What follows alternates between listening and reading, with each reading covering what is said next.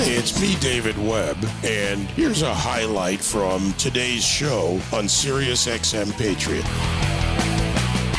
Andrew Giuliani is uh, one of the candidates running uh, for the Republican nomination to take on the incumbent replacement for Andrew Cuomo, the disgraced and now former governor of New York.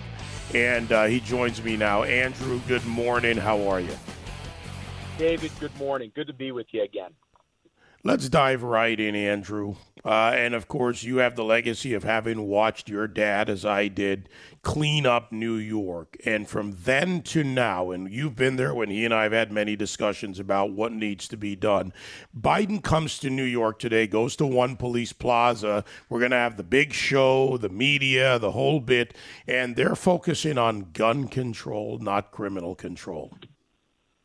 Yeah, you know, and, you highlighted it, you know, b- before I, I jumped on here, and I think you highlighted it so well, which is very simply that uh, Kathy Hochul, our current governor, is just playing politics, not concerned at all with the safety, uh, not just of the New York Police Department and their 36,000 officers, detectives, sergeants, lieutenants, but also the 8.5 million New Yorkers and all those millions of people who choose to spend their tourist dollars in New York. Uh, and unfortunately, that's what we've seen with her reaction to the new DA, to Alvin Bragg in Manhattan. You know, I, I called on Kathy Hochul uh, to remove Alvin Bragg after he wrote that memo to his assistant district attorneys. I believe he's completely reclassified entire categories of law, not just taken discretion as a prosecutor on an individual case. Uh, and I believe that violates his oath of office. And under Article 8, Section 13B of the New York State Constitution, she should remove him. But what you said so eloquently, much more eloquently than I can say it, David, before I got on, is she is playing politics before she actually cares about the welfare, about the safety of New Yorkers. And because of that, because she wants to move as far to the left as possible to secure the Democratic nomination for her party to run again in 2022, or I should say to run in 2022, she's putting the safety and welfare behind politics. Well, and she it's the safety and welfare of the community, not just in New York City. This uh, issue with the liberal progressive Democrats, I don't care whatever name they want to call themselves under whatever moniker, uh, extends beyond New York City because this is a national problem of having this, you know, how do we diminish police? How do we put, or how do they rather, not we, but how do they put police on defense and make them uh, you know, have to judge their actions or try to prejudge, it, it has a real effect. It was called the Ferguson effect after Ferguson in 2014, but it's really a national effect underway today.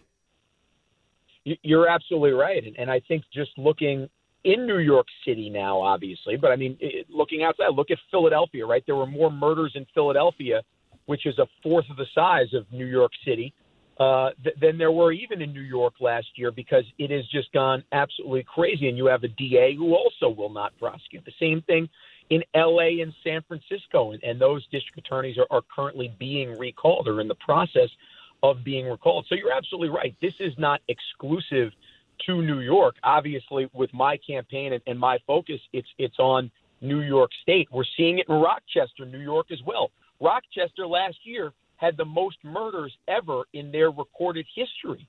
Um, so this is not something that's exclusive. You know, we can get into bail reform and the role that that plays.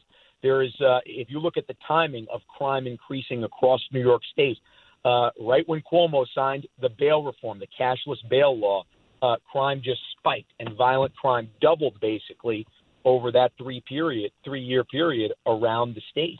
Um, so really, it, it has been a lack of leadership from the top, and, and getting to the original point that you were making there, in terms of what to expect from the from Biden's visit to uh, to New York today, and what Hochul will say. I mean, hearing Eric Adams's eulogy yesterday, and, and look, I have I supported Curtis Sliwa. I was pushing hard for him, but I have hope for Eric Adams. He, he's saying some of the right things. Putting the plainclothes unit back on the streets is certainly certainly one thing. Standing up to Black Lives Matter is, is something that I certainly strongly support. He did that as mayor elect.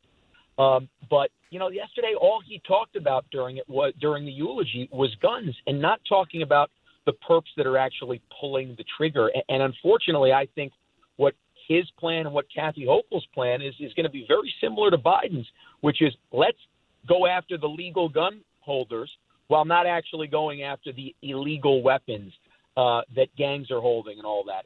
And, and I think that's a, a massive mistake. Uh, and uh, on top of it being a uh, encroachment on our Second Amendment rights. Yeah, you know, I, I, I, get it. The the statements during when we talk about Eric Adams, the statements during the campaign were there, and uh, I I warned I warned New Yorkers, I warned the country that he was a fraud. I warned him. I said his arrest and conviction record, nobody would ask him about that publicly. Officers yep. who worked to him spoke to me, said he has nothing. He's an empty suit on this. And uh, his political ploys and plays are now, unfortunately, turning out to be deadly because, un, you know, like Kathy Hochul doing nothing when it comes to Alvin Bragg's day one memo and a roadmap to criminality, Eric Adams has stood by Eric by Alvin Bragg. I mean, he got up there in front of a cop killer mural with a cop killer Huey Newton, Black Panther founder, Malcolm X, and others, and talked about this uh, and about police and what he would do. I mean, he sent a signal and signals and images and optics are important in politics and in real life. Uh, with Biden going there today, Andrew, and not again within New York, but as you mentioned, Larry Krasner in uh, in Philadelphia and other cities, do you expect any real change from the Democrat Party platform, or is this, as I've surmised, political marketing because of upcoming elections? You know what this reminds me of, uh, David? This reminds me of after the Republican convention in 2020. So if, if you watch the Democratic Zoom convention uh, in 2020 in August, a week later, uh, you had the Republican convention, and the polling on the rioting that was happening around the streets, all around the cities, uh, was starting to really affect Democrats. And what you finally saw after literally three months of rioting all across our country, you saw Democrats finally push back a little bit on crime, just enough so then that way they can check the box and the leftist establishment media could come out there and say, look, they, they are saying the right things. Biden is going to do this, and, and that's fine. Um, I think you're going to see a, a little bit of talk about it, but absolutely no action. And you're going to have the CNNs and MSNBCs of the world standing up for them and saying, look, they are talking about it. It's something they are addressing. There's a there's a 27 point plan they have right there, and that plan will get you know will be put in the in the third drawer in the desk, never to be looked at uh, by any of the Democratic politicians in New York. So I expect a, a little bit of lip service, not even a lot of lip service, a little bit of lip service, and absolutely no action. Yeah, and to go with that point, Andrew, before we wrap up here, I went back and looked at Biden's past on, uh, quote, uh, reducing gun violence. And last July, he hosted a big meeting about this. He wanted Congress to put an additional, and they did, even though it didn't pass, 500 million more to combat gun violence into the fiscal year 2022 spending package. Uh, that was back in July. That's 500 million dollars, but yet Bill de Blasio cut a billion dollars just from the New York City budget, yeah. the police budget. So I'm not saying there's not a review of budgets needed. You want to make sure your spend is accurate and it's used correctly for the, you know, what the agency, in this case NYPD and its support agency partners should do. But you know, they play this game of we're supporting it while at another level they're cutting across America. You know, and I'm so I'm so glad you brought up the defund the police movement in this because of the many things that the defund the police movement is. We know it's Marxist, um, but of the many things that it is, just think about this basic concept. Uh, when you defund a police department, especially one like the NYPD with 36,000 members, that really is, I think, the greatest law enforcement organization in the world, and I think one of the greatest organizations in the world as well. But when you defund the police, you make it tougher for them to get the illegal weapons out of criminals' hands.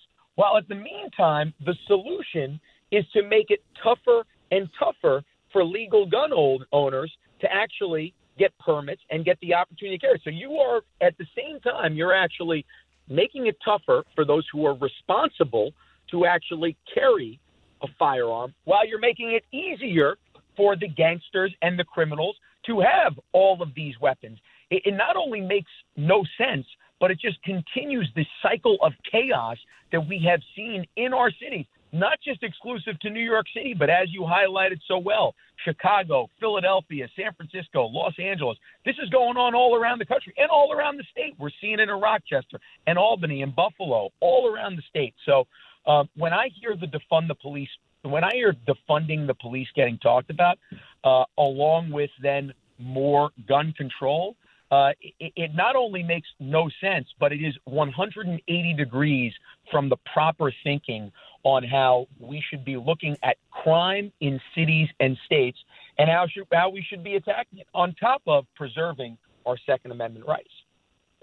Andrew Giuliani, uh, gubernatorial candidate in the state of New York. His website, ny4giuliani.com. Andrew, great to hear from me. Best of the family, and uh, we'll talk soon. David, always great to be with you. And to all your listeners, think of Detectives Mora and, and Officers Rivera today and say a prayer for them. They are they are heroes, just like so many of those NYPD members and all of our law enforcement around the country. We, we stand with you. Yeah, absolutely. And, you know, folks, when you take a look around the country and you see just in Houston, along the border, so many different ways and different circumstances, law enforcement, every time they remove an officer from the job, the community pays the price in some way. All right, thank you, Andrew. We'll take a quick break. 866 95 Patriot 957 2874. I'll take the calls. You can join me live on The David Webb Show Monday to Friday, 9 to noon East on SiriusXM Patriot 125.